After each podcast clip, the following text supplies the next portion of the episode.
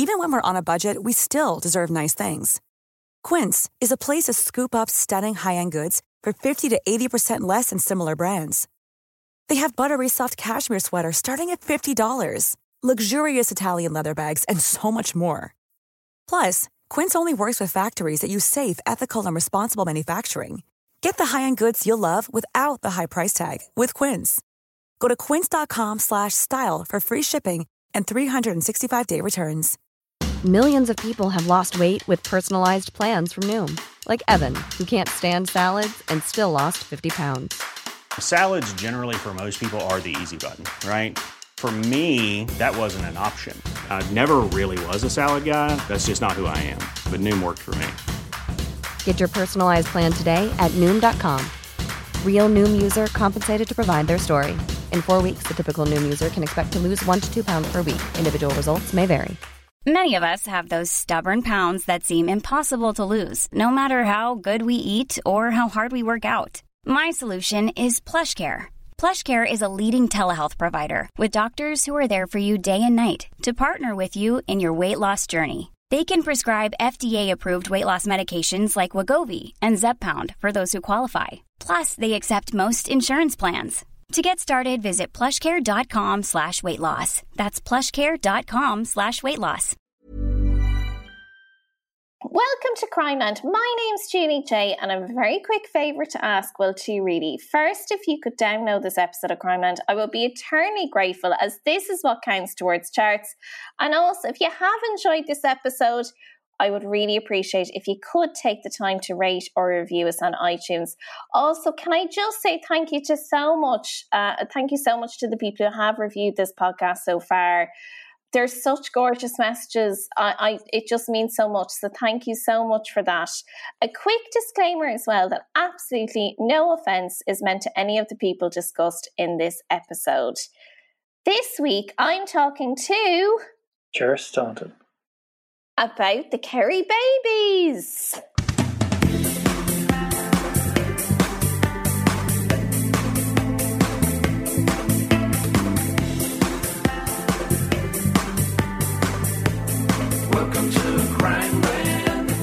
Jared, thanks so much for coming on. Thanks for having me on, Julie. So I thought, considering that I am with child, unmarried mother with child, I just thought, just for a bit of light relief, it might be good to look back at probably, I would say, the most traumatic case to ever hit Kerry, which is the Kerry babies. You, would probably be familiar with the term, sure. Slightly. Like, uh, I, I know it was in the news again recently, or when I say recently, like in the last 10 years or something, wasn't it? Uh, yeah, well, I think it's it's kind of one because it's essentially still quite open.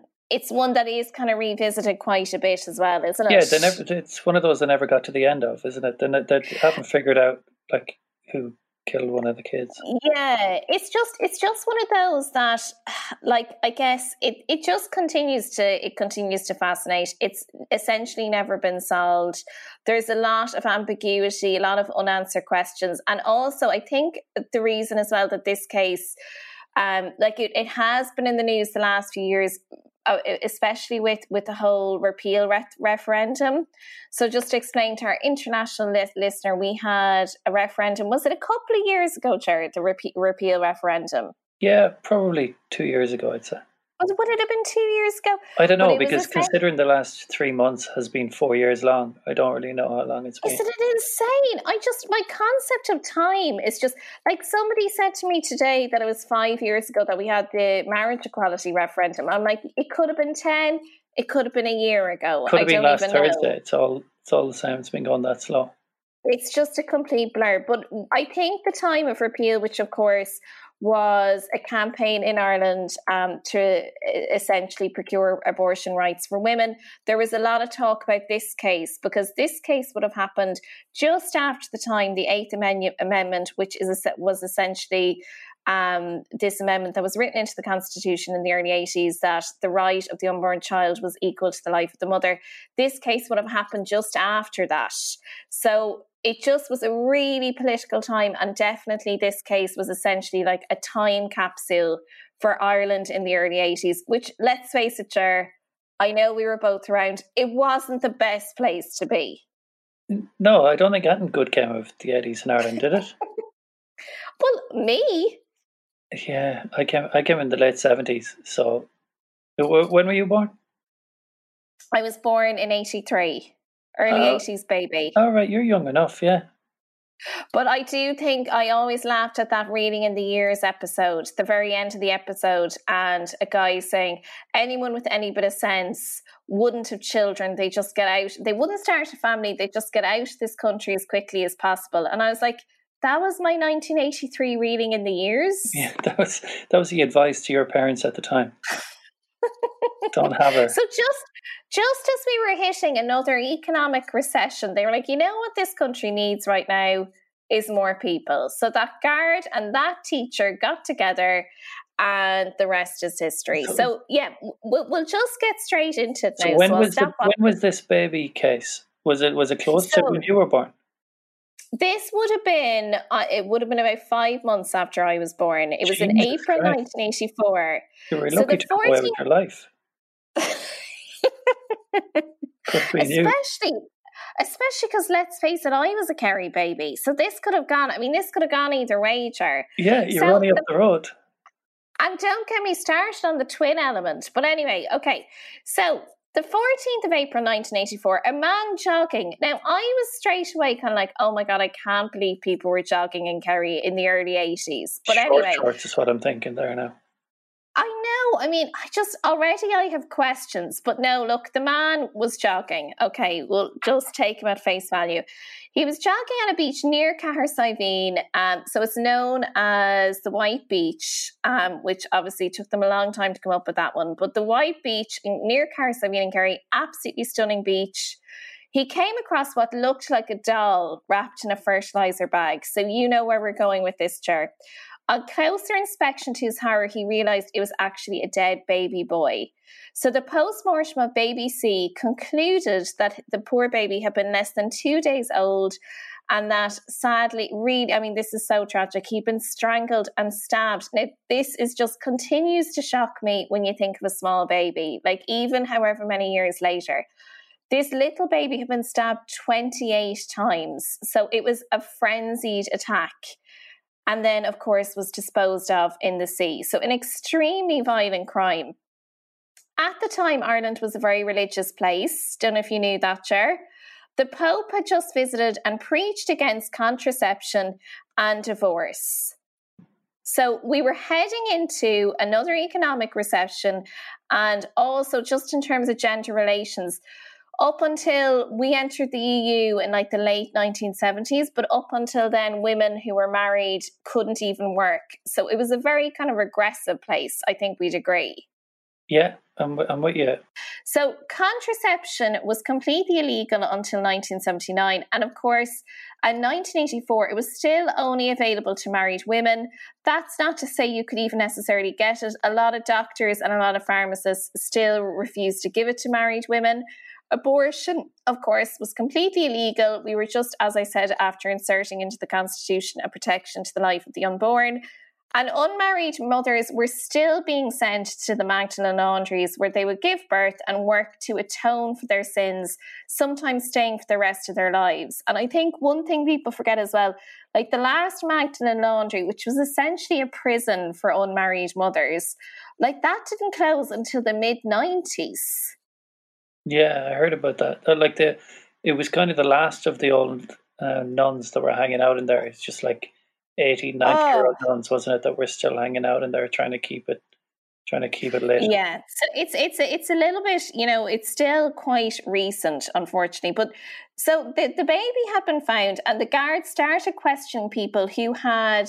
Uh, been pregnant in the local area. Specifically, they uh, questioned uh, younger people, so teenage girls, people who were known to be having affairs, people who also lived in a, hip, a local hippie commune, and the traveling community. Basically, anyone who was seen as existing on the peripheries or engaging in like a non marital sexual relationship.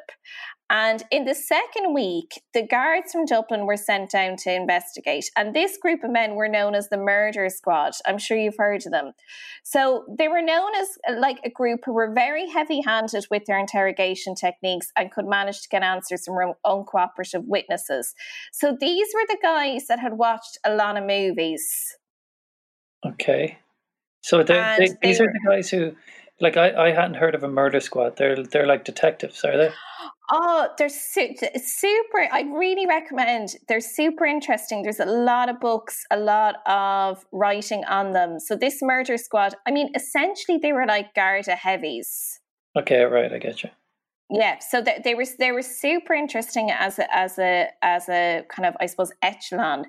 They contacted Cura, so these guards contacted Cura, which of course is the Catholic Crisis Pregnancy Agency, asking had they you know any information on this baby. They said no. They contacted the Bonds Hospital, and then they called St Catherine's in Kerry, where they were told, which was a hospital, and they were told that three unmarried women had recently attended the maternity ward. Two of the women were ruled out immediately immediately, but they proceeded to hone in on a lady called Joanne Hayes, who was 23 at the time, who they were told, now bearing in mind, like, this is obviously your private medical information, but the guards had been told that she had had a scan proving that her uterus had recently emptied, but she did not appear to have a newborn baby. So it appeared that she had given birth but there was no sign of a baby. She had told doctors that she hadn't given birth, despite two scans confirming that she actually had.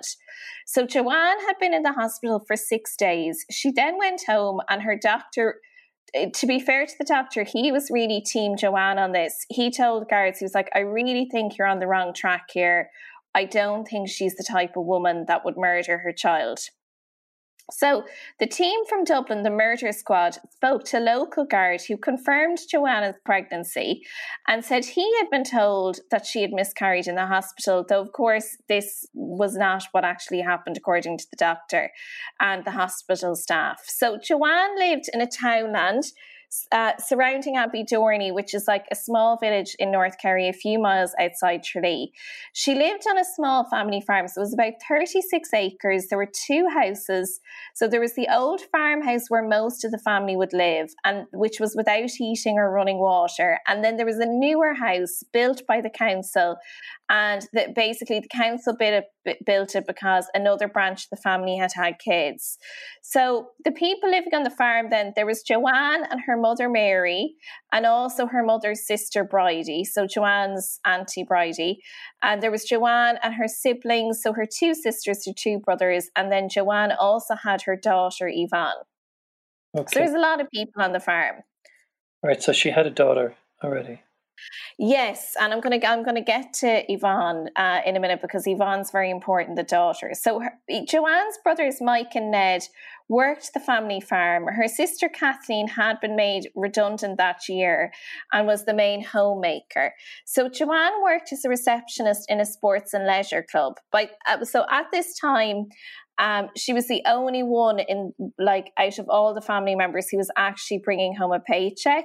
So she was very necessary to the family unit. Like they really relied on Joanne. And she was naturally a very shy girl. She was really small. She was only four foot nine, very slight build, and she was very shy when she started working in this sports centre. But as she worked there within the course of a few months, she became a lot more outgoing. She would go out for drinks and work. And that was where she met this guy called Jeremiah Locke.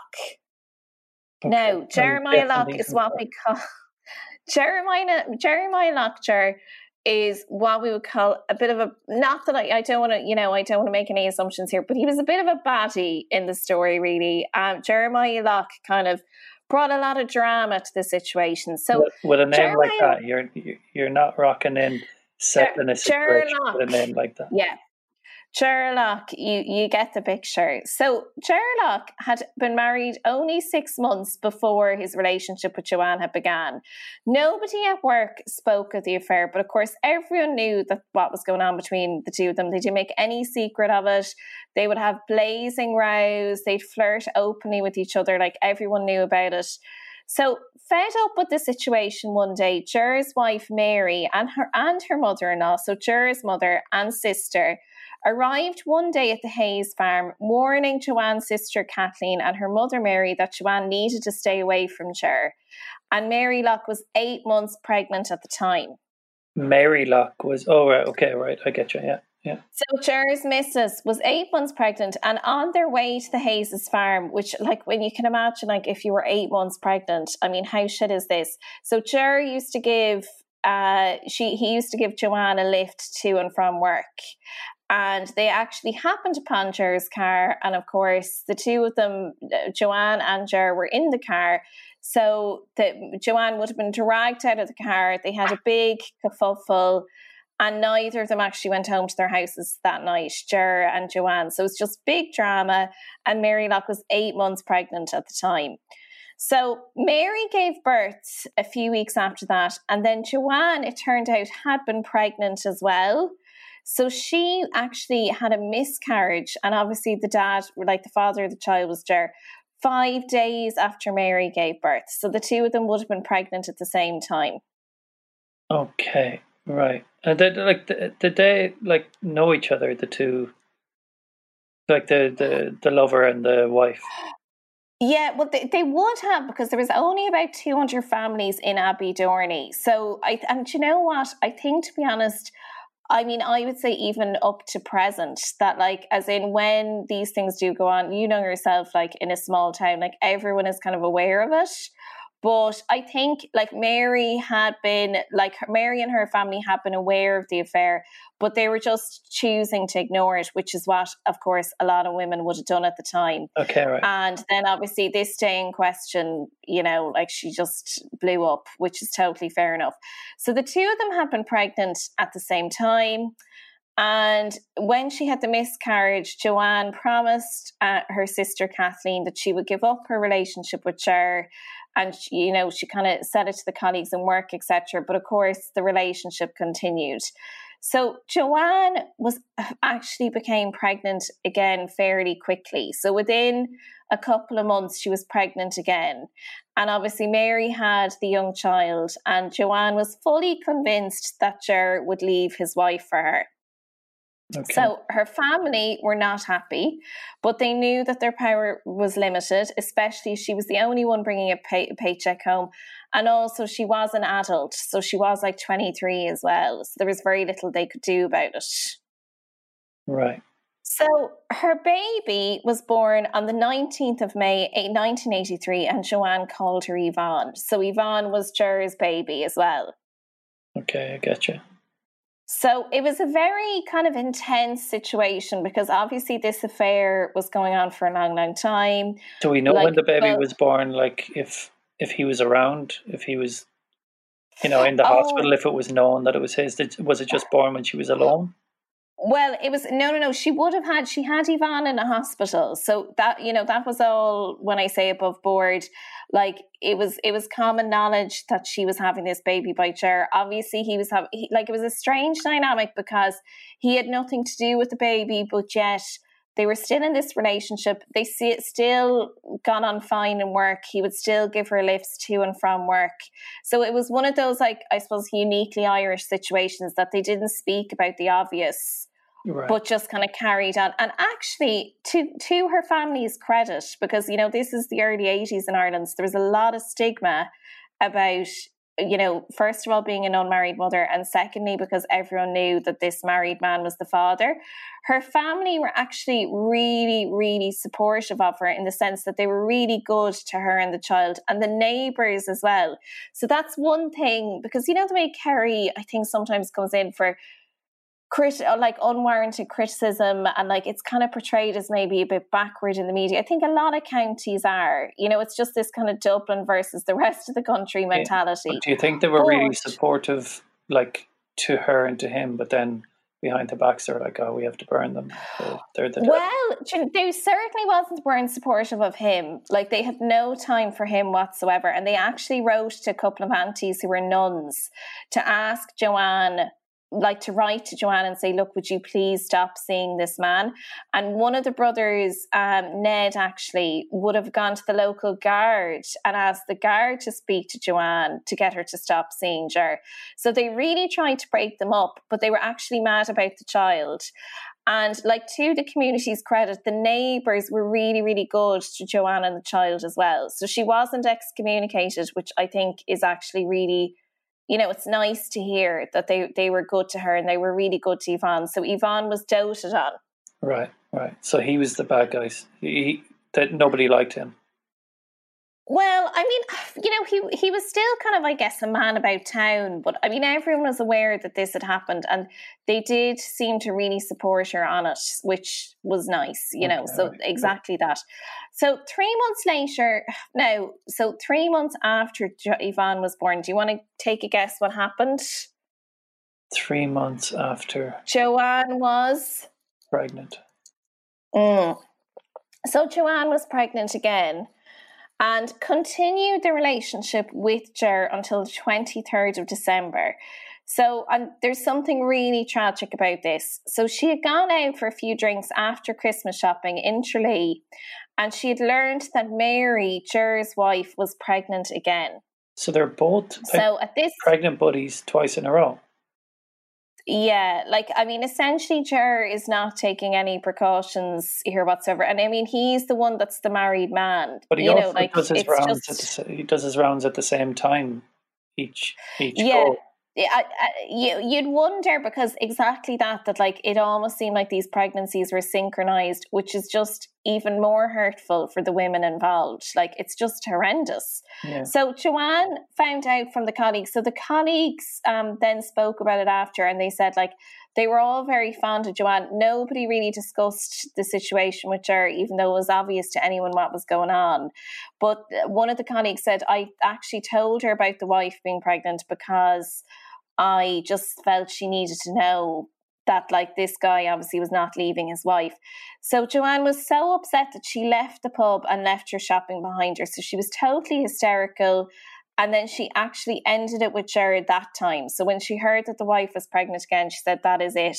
That sounds like the weirdest like relationship. A, a really intense type of gaslighting where you get your lover pregnant and your wife pregnant at the same time so that you just confuse her altogether like you'd wonder i mean to me it kind of almost smacks as some kind of like egotism or like some you know that kind of thing of oh you know getting them pregnant at the same time. You wonder it's you know did, with her head. Maybe he was just trying to mess with their heads. Do you think that yeah. was deliberate? Do you think do you think the timing of the pregnancies was deliberate? Well I, i'd say i'd say not purely because i mean having you know kids with another woman in the parish probably was less than ideal.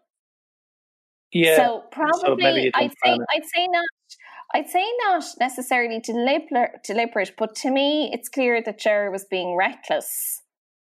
Yeah, at the, but at the same time, each go it's i mean the timing you'd say whatever about them being pregnant once at the same time but the fact that then you know because he would have known joanne was pregnant and then suddenly the wife gets pregnant. I mean he's obviously not taking any precautions and certainly he's being reckless in a sexual sense and also i think emotionally it's really fucking with two women that's it. It sounds like a huge gaslight. Yeah, it sounds like a really. It does. Yeah, it sound, It actually does sound like he was almost fucking with them a bit, like mentally speaking. And you know, maybe he did get a kick out of having two yeah, women. Or maybe he thought, you know, maybe he thought, well, one won't find out about the other if they're both busy bearing a child. Maybe, yeah. Keep them Yeah, that could definitely be. So she but Joanne was Deva this time because I think she really did believe that he loved her and that he was going to leave the wife. And then when she heard this, she was in bits. So on the 13th of April, skipping ahead a few months, um, there she actually this was the night that she would give birth to a baby boy who she would call Shane, and this baby was born and died. So her baby was born a stillborn and died. And then 12 days later, which again feeds into what you were saying in terms of like them literally being pregnant at, you know, now she she would have been like she would have been a few months behind Mary, so she would have been maybe a couple of months behind her, so maybe about seven months pregnant when Shane was born. So, uh, 12 days after Shane was born and the poor child was born a stillborn and obviously therefore like had not lived. Mary gave birth again to her second baby. So Joanne had not told her family that she was pregnant again, and though they suspected it, they did they did the typical Irish thing of didn't ask her, didn't speak of it. Uh, she was even going to her local doctor about her little daughter Yvonne, and the doctor claimed that he didn't notice she was pregnant on any of these appointments.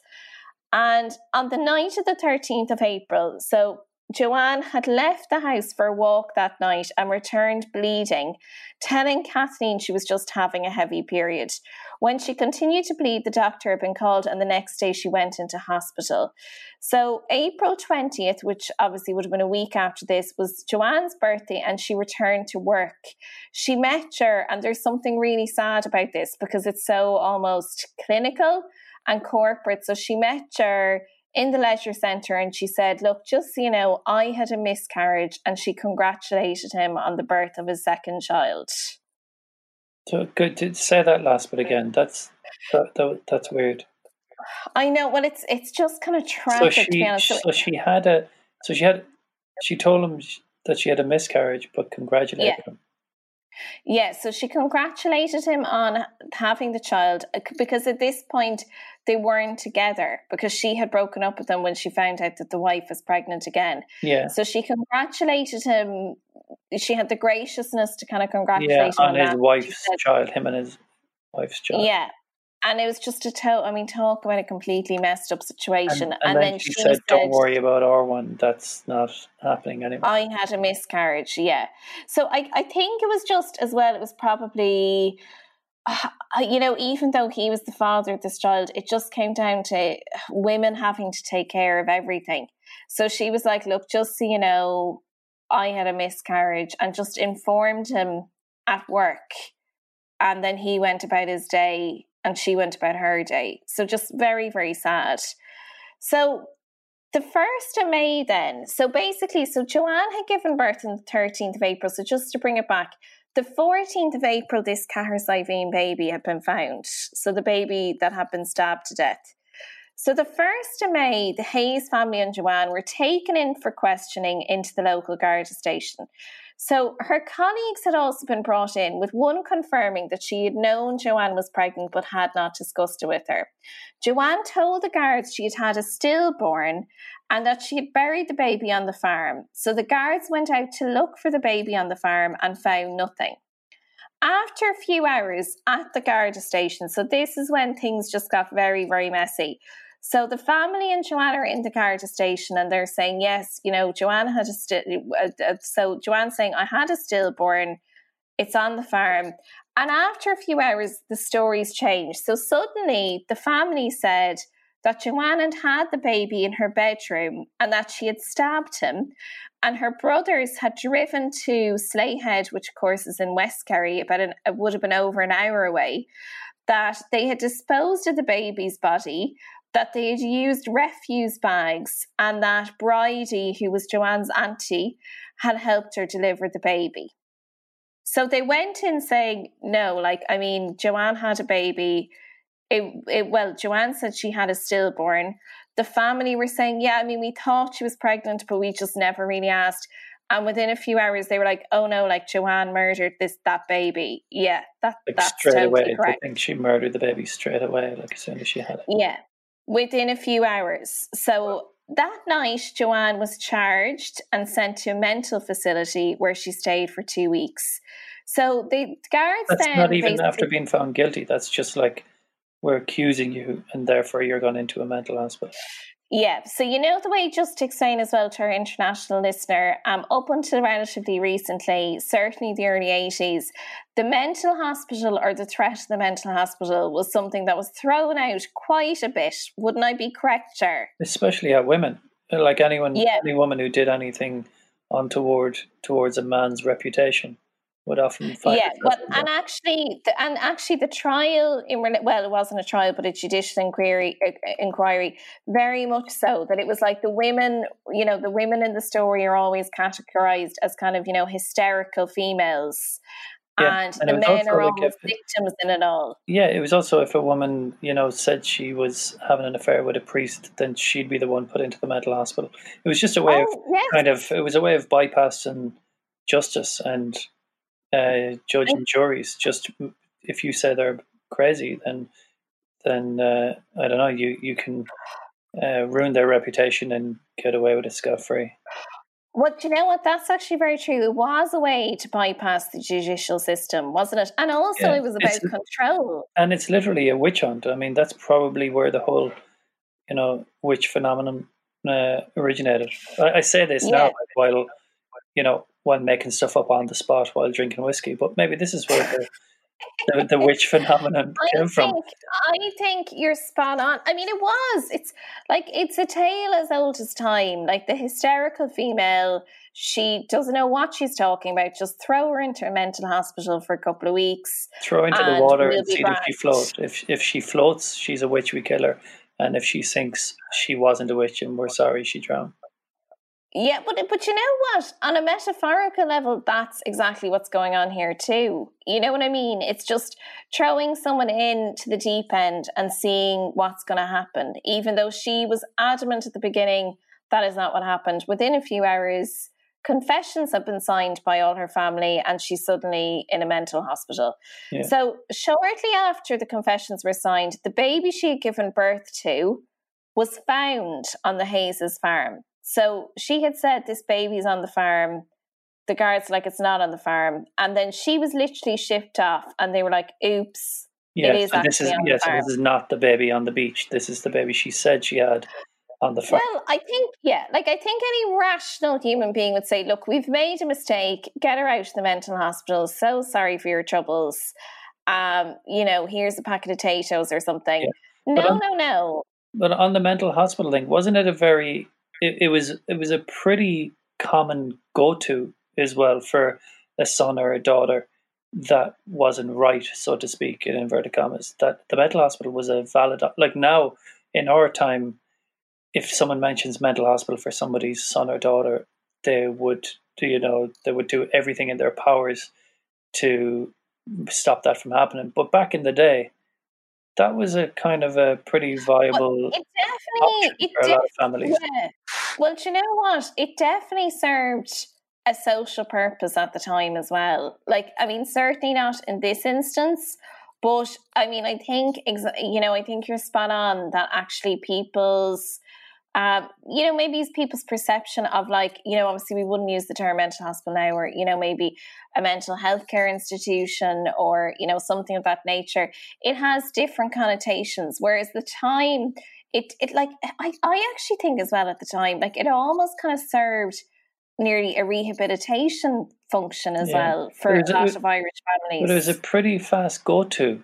You know, you know, if your oh, son and daughter are I listening mean, to the wrong type of music, almost, it was a pretty fast go-to. Well, it did. It did have. It did have a positive function, but it also there was a danger because exactly that, as you say, a lot of fast forwarding. Suddenly, you're in a mental hospital, and oftentimes it was just because you wouldn't necessarily conform. So it could be something to do with like what music you're listening to, what you know, sex you're attracted to. Like it, it was. It was a very nebulous foundation, like in terms of like how they build cases whereby they came to the conclusion, oh yeah, this person needs to be in a men- you know a mental facility. yeah, yeah. and you weren't Uh, like we was- said like earlier. You, yeah, and you're not going through a, a judge and a jury. You're you're kind of fast tracking it.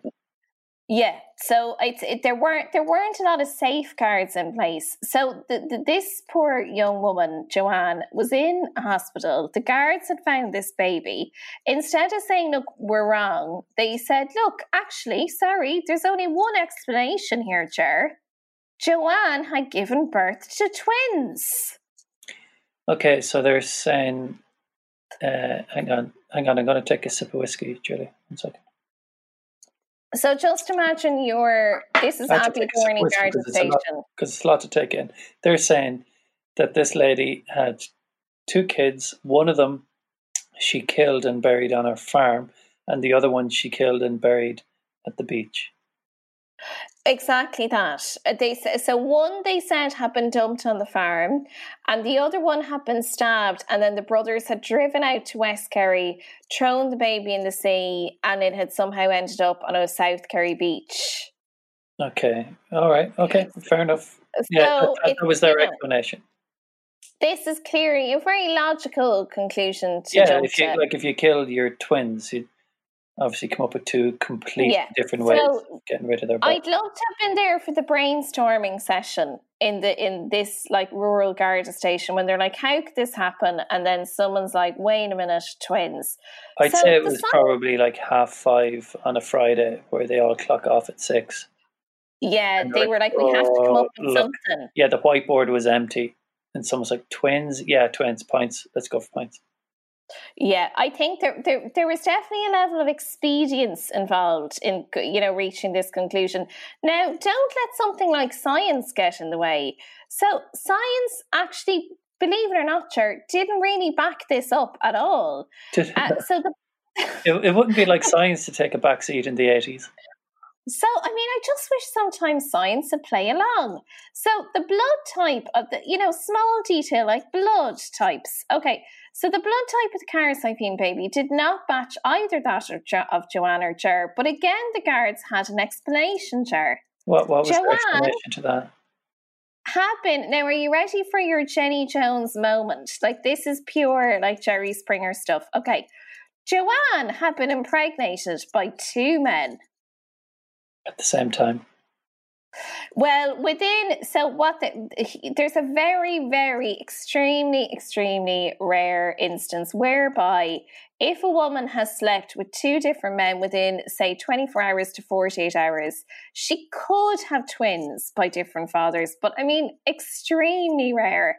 And but again the guard said, look, if her morals are that loose, sure this could have happened. Like Oh, I didn't know that was the thing. Is that a- Is that a real thing?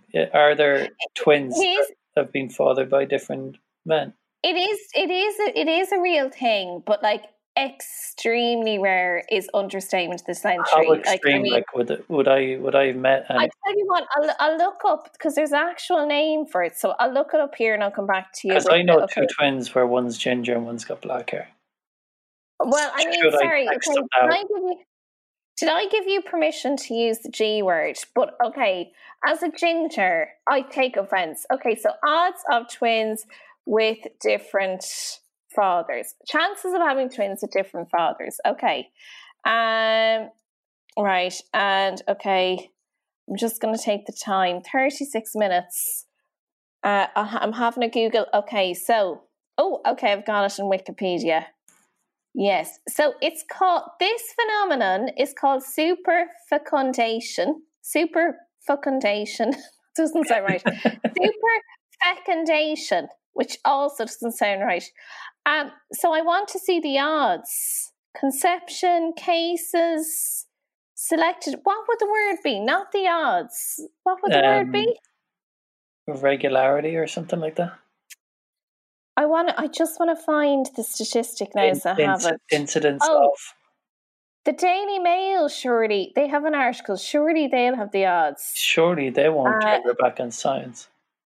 Um, okay, so a couple in China, the wife had a one night stand, and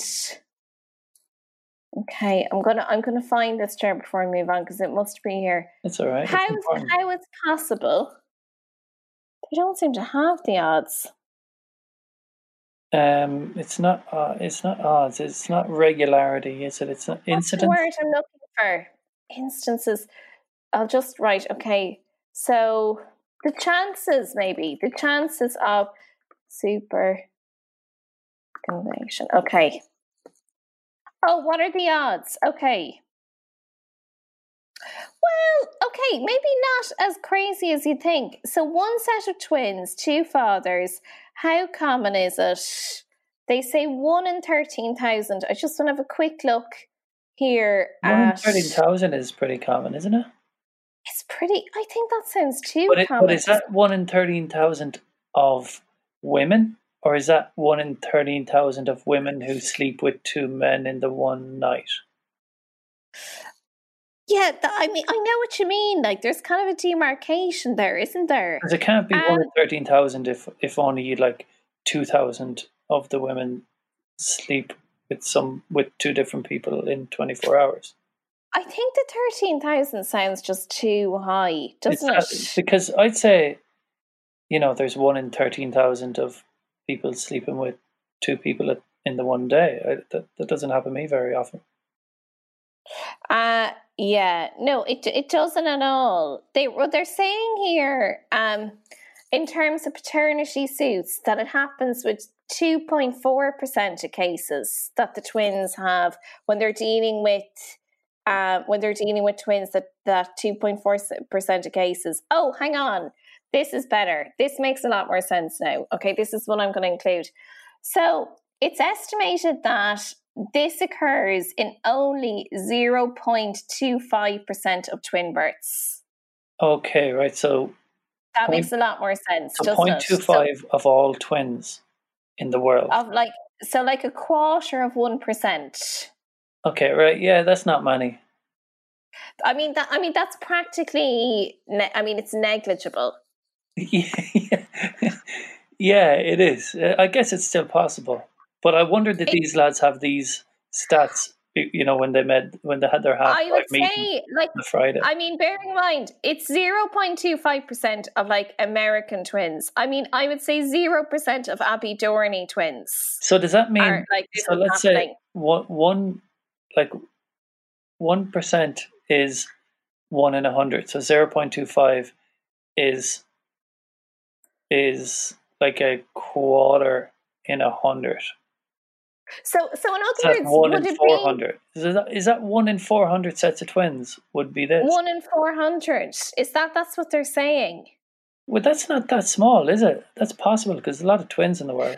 Okay, whose side are you on here? Just, like, are you on the guard side or are you just, on just trying to get the maths. Like I'm, I'm, I'm, on the side of maths and fractions at the moment. Well, look, it was a load of shit. Anyway, is basically all, all we have to know. I think that's that's the. I mean, now. Yeah, but it's got me thinking. I want to. It's got me thinking that there should be a, a Netflix documentary about these twins, these type of well, twins.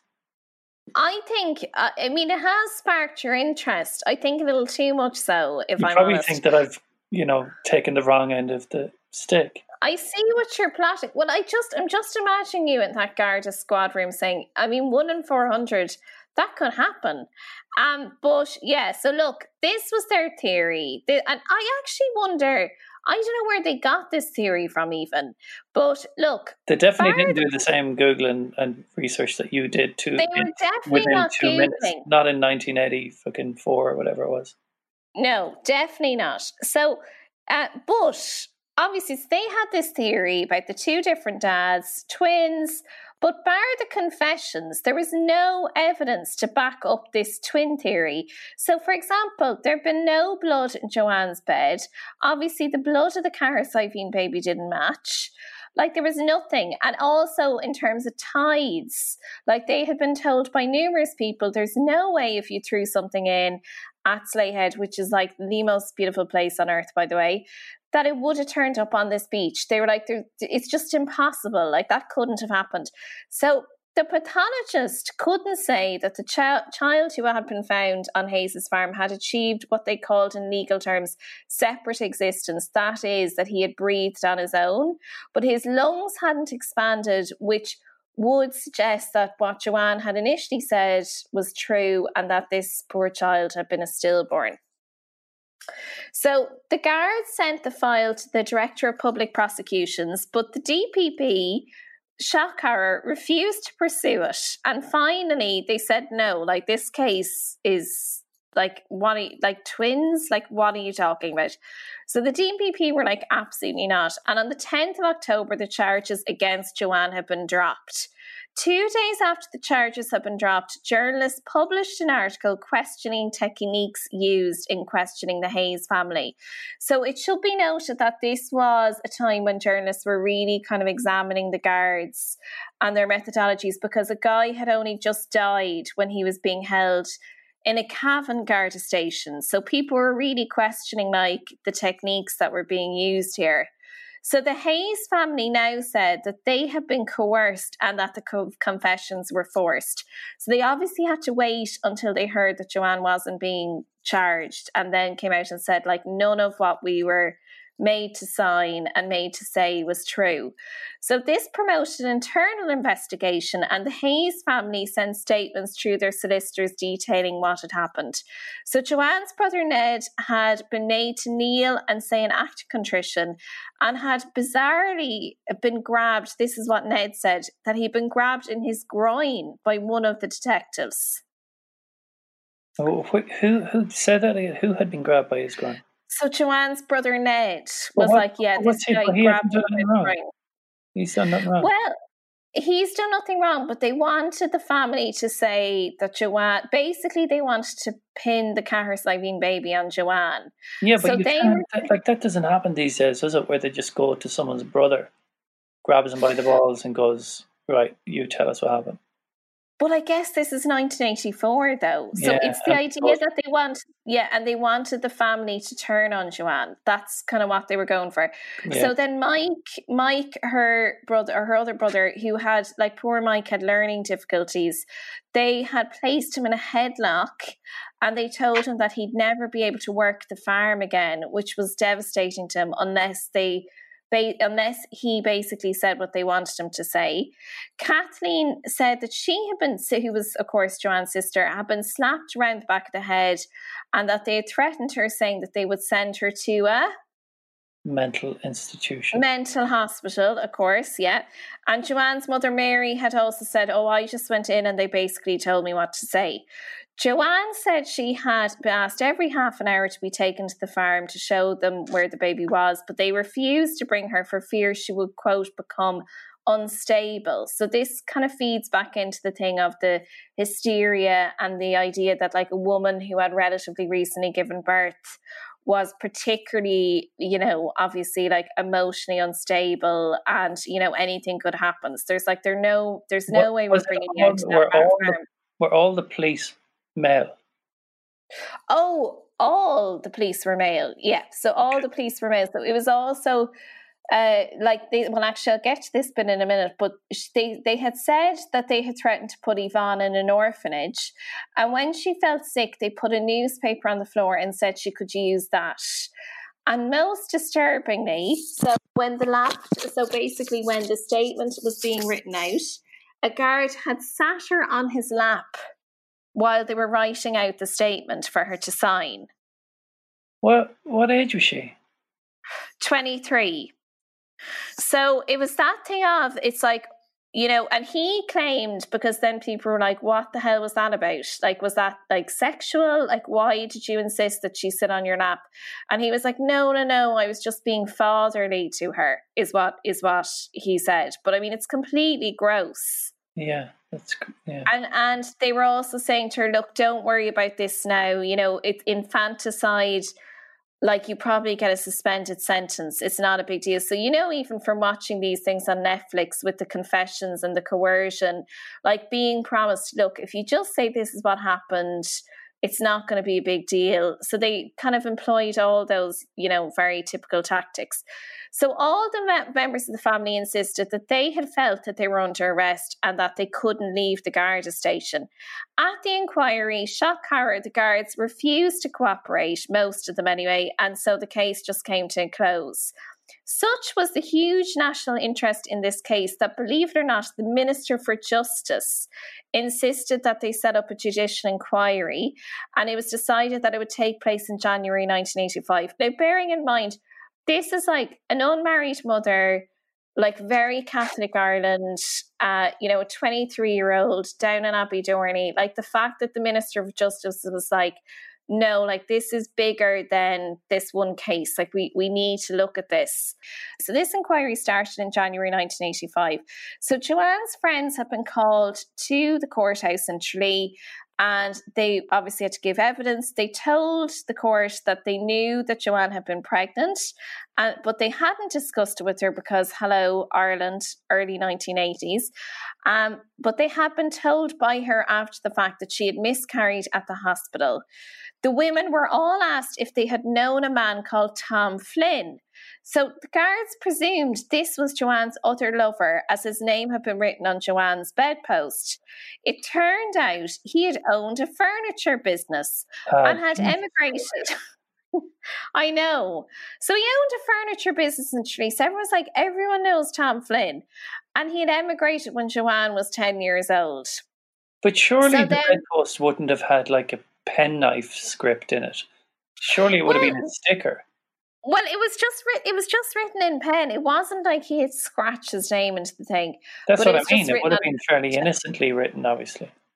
Yeah, I mean, just like ridiculous. Just because it was but on anyway, a bedpost doesn't mean. If, all right, go on. Ridiculous. So the, uh, then, of course, Batty himself, Jer Locke, gave evidence. So he had said how gracious of him that he had loved Joanne in a way, but he was married. Like, ugh. But anyway, so the guard's barrister took him through all the locations he had had sex with Joanne. So they brought in this big ordnance survey map, and he basically was like, okay, talking through all the places he had sex with her. And when this was objected to, the barrister explained, well, I need to determine her sexual history because the guards think that she was impregnated by two men in 24 hours and that she had twins. So, like, it's really important that we actually focus on how often these two people had sex and where they had sex. So that's the only reason Jer was like that's the only thing really Jer was questioned about. And then infuriatingly, he actually made a point of saying that he thought the guards uh, you know, had been totally fair to him and he had no real complaints about the guards, just that they spoke a little bit hard to them, but it, hard to him, but he hadn't been maltreated, which he probably hadn't been because he was a man. Yeah, well, was he like? Did he know them? Would he have been mates with them? Would they have had oh, respect for him? I mean, I mean, of course. Well, absolutely, that's a really good point because, as I said, this is a village of less than two hundred families. They definitely would have known each other. Um, so he was like, "Yeah, look, you know, love turn away, but like, don't know if you knew this, but I'm actually married." And that was it. So then the Faze, Hayes family have been called. They insisted that they had never discussed Joanne being pregnant or what happened, and they did that night, and they didn't talk about it. So Kathleen, her sister, had said that jo- poor Joanne had been in bed all day uh, saying she had, uh, the day she gave birth to Shane on the 13th of April, that she had been in bed with what she said was stomach pains. And when everyone was going to bed at about nine o'clock, Joanna come into the kitchen and said she was just getting some fresh air. Kathleen had gone to the door and called Joanne, and Joanne replied that she would be back in a minute. So when Joanne came in, then she headed straight for the bathroom, and Kathleen spotted like a trail of blood in the hallway. And Joanne then was looking for sanitary pads and said, Oh, I just have a really heavy period. So Kathleen, obviously, she knew herself what had happened, but she just didn't like say the words to Joanne. So at 5 a.m., Joanne had gone out and she went out to the baby who she had said had been lying on some hay and moved him. Like, obviously, the baby had been a stillborn. So she moved his little body to a spot near the stream. And that morning, her Kathleen had gone into her mother Mary and told her. So even though she hadn't actually said this to Joanne, she told her that she believed that Joanne had miscarried the night before. So they all kind of knew she was pregnant. They didn't discuss it with each other. This is what they said, but they just kind of it was unspoken that everyone was kind of aware of it. And then she brought Joanne a cup of tea and said that she watched her then later on in the day going out into the fields with tongs Oh well. And then, yeah, and then I mean, bearing in mind, like Joanne did all this on her own, and then Kathleen had said that she had followed her, but she saw a couple of pools of blood in the yard and got freaked out and went back to the house. So she continued to bleed and hemorrhage for the rest of the day, Joanne. And eventually they convinced her to go to the doctor, and then the doctor convinced her to go to St. Catherine's Hospital. So three weeks later, uh, this is during the judicial inquiry now that all this came out. So, three weeks later, Joanne herself took the stand and was asked about her sexual history and her partners and described giving birth in the field on her own, delivering the baby, standing up and catching him with her hands. What the baby looked like, how she felt when she found out that Mary was pregnant as well, and she found out the evidence very difficult, of course, and was crying constantly and actually vomited at one point in the bathroom. And eventually she was actually sedated because she was so, she was just finding the whole thing so upsetting. so she was sedated, but the judge, who was like, by the way, such a prick, he decided that she should continue giving evidence even though she was heavily sedated.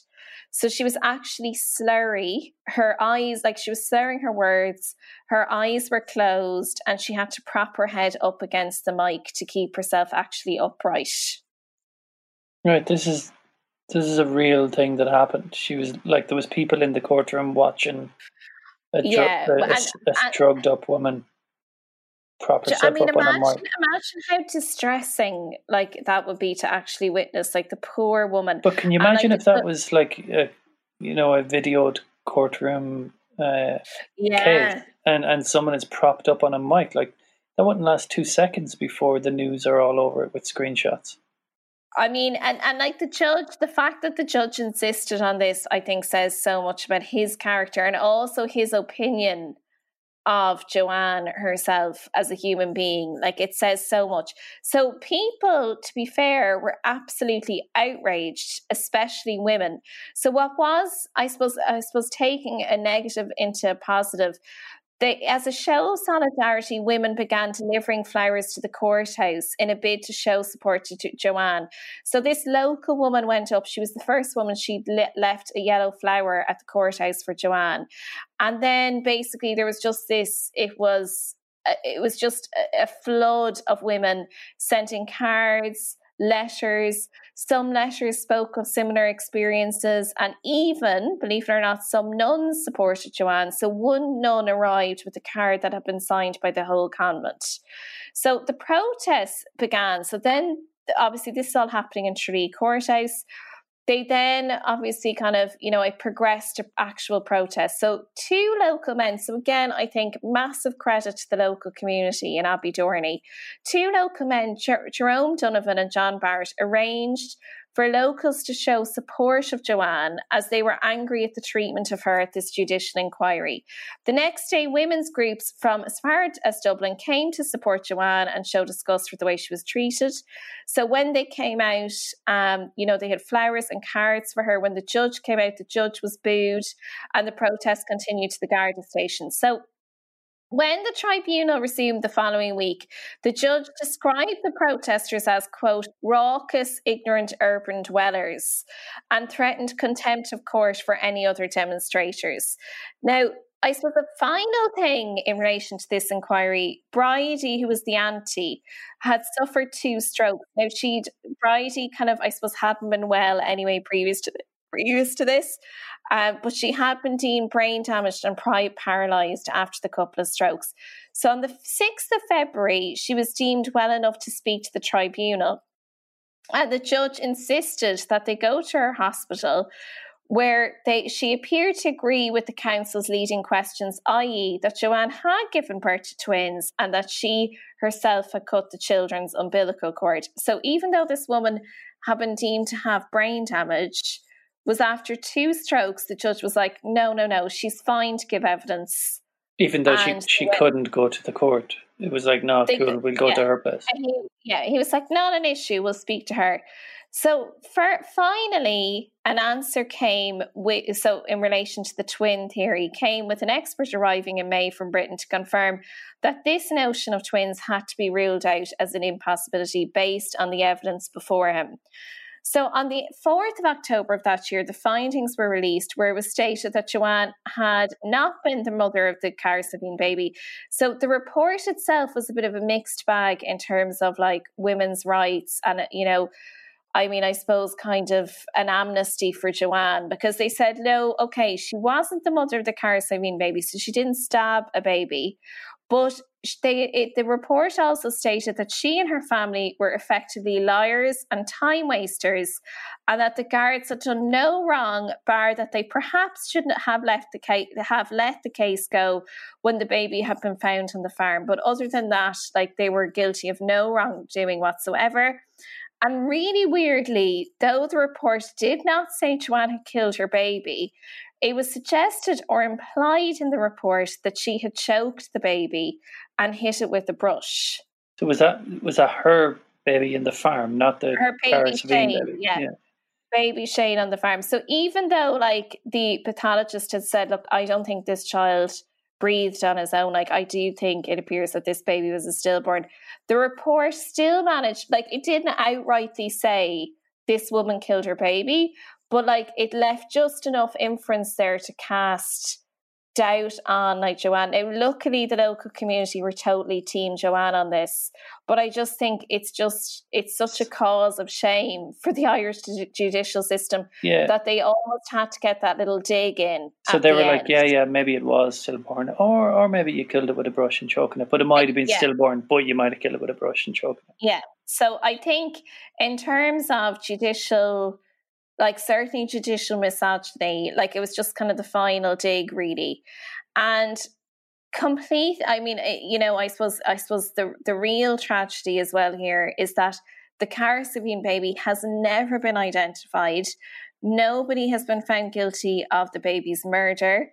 And it remains a complete mystery as to who the mother of this child was and as to who killed this baby. And that is the story of the Kerry babies case. But is, has there been any um, uh, uh, has there been any inquest into the real Cahersiveen, like separate case? Um, in 2018, they did take DNA samples Uh, on Valentia Island in Kerry. They did take DNA samples uh, in 19, in 2018 in relation to the baby who they had named John, who was uh, the Cahersiveen baby. Um, but the results of that were inconclusive. Okay, so that was like two years ago. That was only a couple of years ago, but they, they, they, I mean, they got nothing out of it. And they did say, actually, I'll just, do you know what? I'll just read this out because um, this was only two years ago, so it might be just as a little update. Uh, so, so the superintendent, Flor Murphy, who was leading the investigation in 2018, said that significant work had been undertaken by the Serious Crime Review Team, which is like the our equivalent to the cold case team. Okay, right. And the, that- the crime review team. So they they obviously were going back over this case, and he said that over nine thousand hours, investigative hours, have been spent on the crime review, and two hundred twenty five separate lines of inquiry are currently being followed. Selective DNA sampling is going on and remains a key focus of the investigation. They renewed uh, appeal for information from the public and set the guard. The guards said they still believe, obviously, says you, that members of the community in South Kerry have information about the identity of the mother of baby John. And he said someone is baby John's mother, someone is baby John's father, someone knew his mother or father. Well, that, but that's the thing. Like, uh, you know, they're saying that they have information, or the somebody has information about the mother. But regardless of whether it's a a mother and their offspring case, somebody stabbed a kid twenty eight times. That's the It's uh, it's it's frenzied. the first fingers don't point towards a mother who didn't want her child. You know, there's a frenzied attack there. Uh, uh, yeah, well, I mean, it, you would think, maybe like other people involved, maybe a family. but I guess like they don't have many leads to go on, do they? Well, they have nothing. And look, we all know as well, you know, certainly when, you know, so much time has passed and in a rural community where secrets are kept and, you know, families were living under the cloud of social stigma, etc. And, you know, in terms of like sexual violence and all the rest, things not going reported, like who knows what happens? Yeah, I, I think pe- people will die with those secrets in in that. Oh, I Um, don't think I don't think it's. it. I mean, you would hope at this point that someone might come forward and say what happened, but it's prob. I mean, it's increasingly unlikely.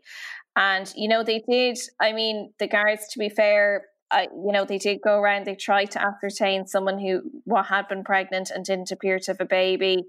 But I guess they were probably met with a lot of closed lips as well, and a lot of silence, and people just not willing to talk to them. And, you know, if you're playing devil's advocate, which I certainly don't want to play in this case, maybe that's why they kind of, you know, went into the realm of fantasy because they just had nothing to go on Yeah, and nobody was talking. yeah, yeah. It's like the it's like the Wicker Man. Once you when you when you get to that place, you realize that there's there's a you're you're battling against a, a mentality, a community mentality, more than you are Yeah. the, the evidence.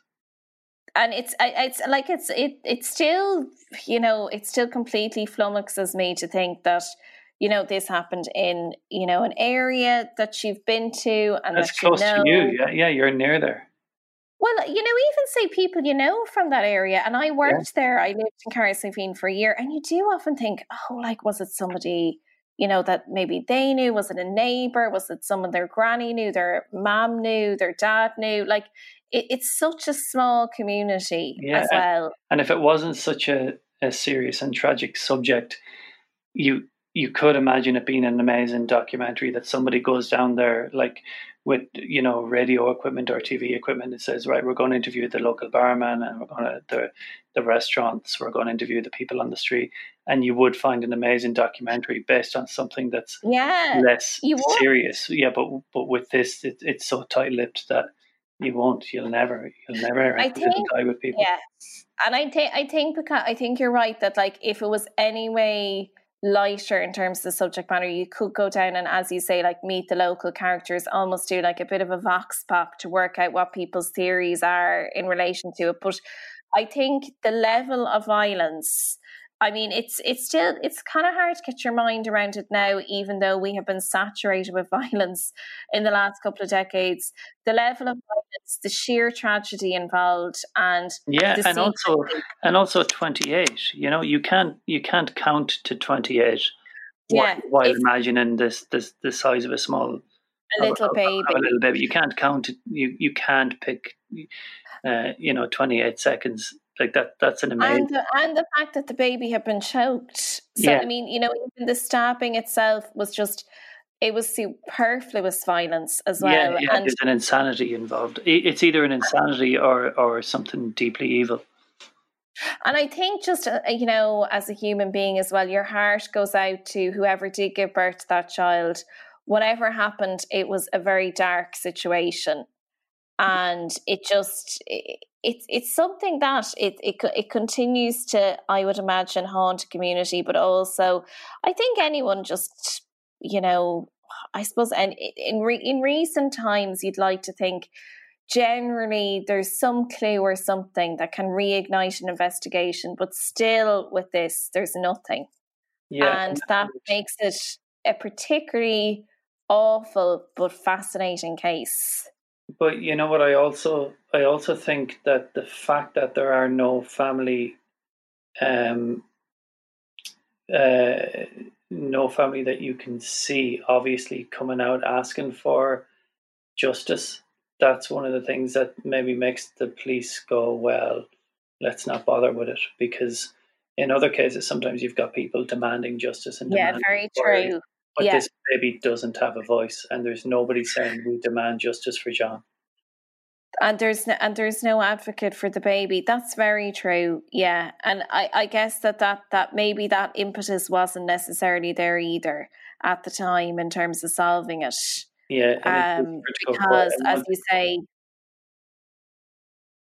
and once it goes quiet, then you know who who who digs it back up. There's there's nobody like you you you're not going to find um, brothers, sisters, cousins, aunts, uncles. No, and so, I think certainly uh, whatever circumstances this poor poor baby baby John came into the world, as I said.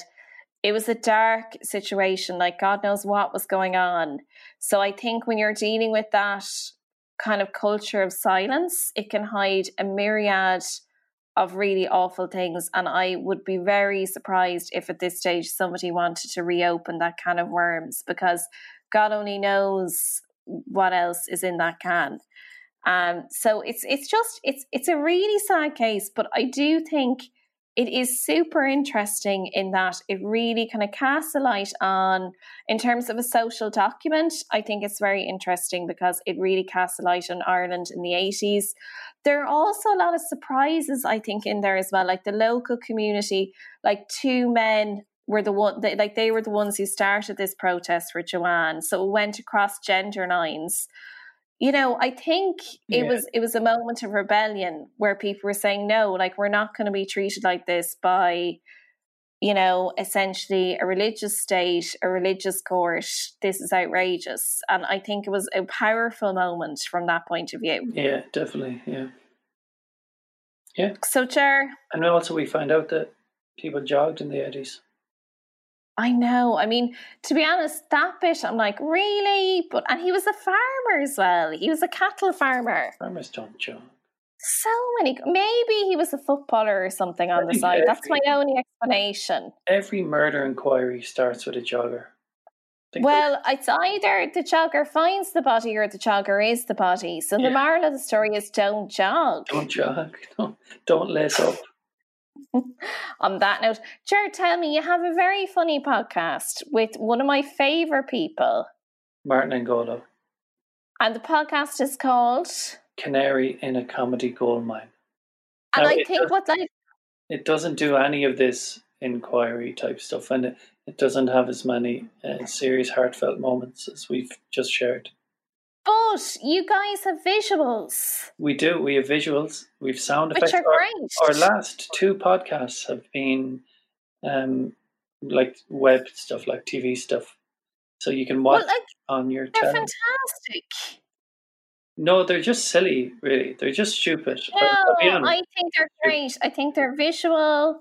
I think they are like you know you're thinking outside the box. They're a little bit different. They're a lot of fun, tongue in cheek satirical. Admittedly, you do slag myself and my partner quite a bit.